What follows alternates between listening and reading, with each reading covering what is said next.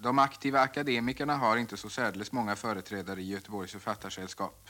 Vad det kan bero på, det är väl svårt att säga. Men några finns det i alla fall i sällskapet. En av de utåt, utåt mest kända medlemmarna är högskolestudent och lärarinna vid sidan av författarskapet. Anna-Greta Wide har några diktsamlingar bakom sig. Hon är svår att klassa. Det faller aldrig någon in att nämna henne bland 40-talisterna. Hon skiljer sig allt för mycket till och med från den så heterogena skaran. Deras brådmogenhet delar hon, deras ångest är ofta hennes. Men hon är mindre revolutionär än dem. Det råder aldrig något stridslarm kring hennes framträdanden. Hennes poesi har samma sprödhet som hon själv, samma musikalitet som är ett genomgående drag i hennes eget väsen. Här läser hon en dikt som hon har kallat Mozart.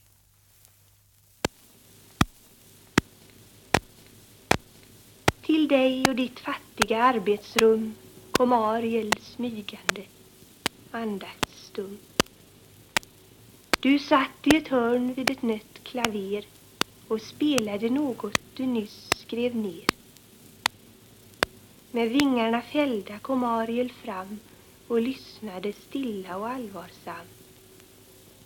Och Herren till solsken och virvelvind stod yr och förlamad och klarhetsblind.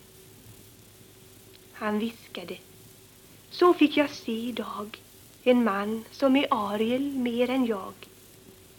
Du sällsamme man, jag är inte värd att följa din svindlande skönhetsfärd.